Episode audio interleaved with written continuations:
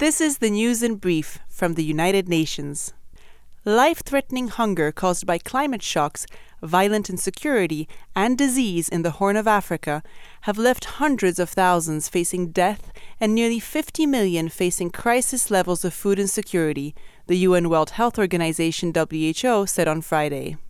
In an appeal for $178 million to support medical aid relief across seven countries in the Greater Horn region, veteran WHO worker Liesbeth Aelbrecht warned that the situation was worse than anything she'd seen in more than two decades in Djibouti, Ethiopia, Kenya, Somalia, South Sudan, Sudan, and Uganda.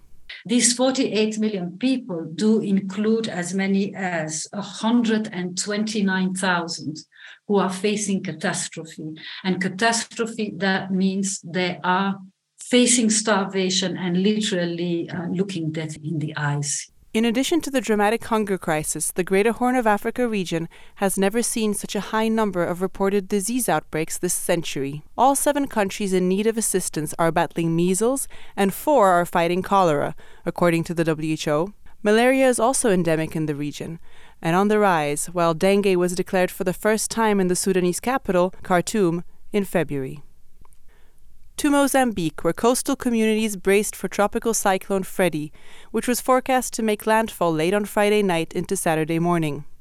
This will be the second time that the cyclone has hit Mozambique, and the UN World Meteorological Organization, WMO, said that Freddy is likely to move slowly near the coastline, where it will gain in strength.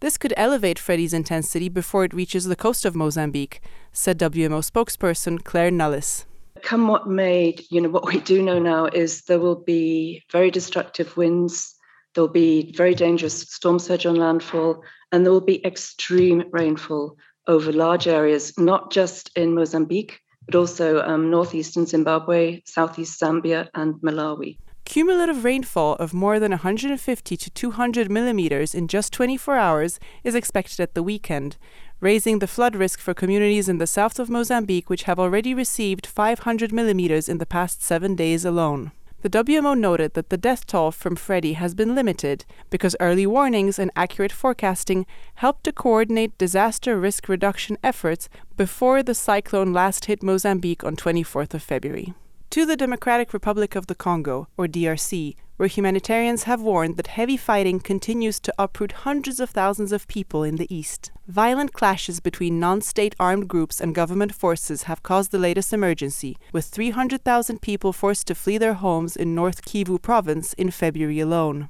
According to the UN Refugee Agency UNHCR, a further 20,000 fled earlier this month. With more, here's UNHCR spokesperson Matthew Saltmarsh. Civilians continue to pay a heavy and bloody price for the conflict. Women and children who barely escaped the violence are now sleeping out in the open. Conditions are dire for those arriving at spontaneous or organized sites, which the UN Refugee Agency said were now buckling under the strain. The resurgence of violence in eastern DR Congo has displaced more than 800,000 people since March last year, including towards the provinces of South Kivu and Ituri. More than 130 armed groups operate at the border between DR Congo and Rwanda, including the M23 militia, which has in the past targeted government forces and the UN peacekeeping mission in the country, MONUSCO. Dominika Tomaszewska Mortimer, UN News.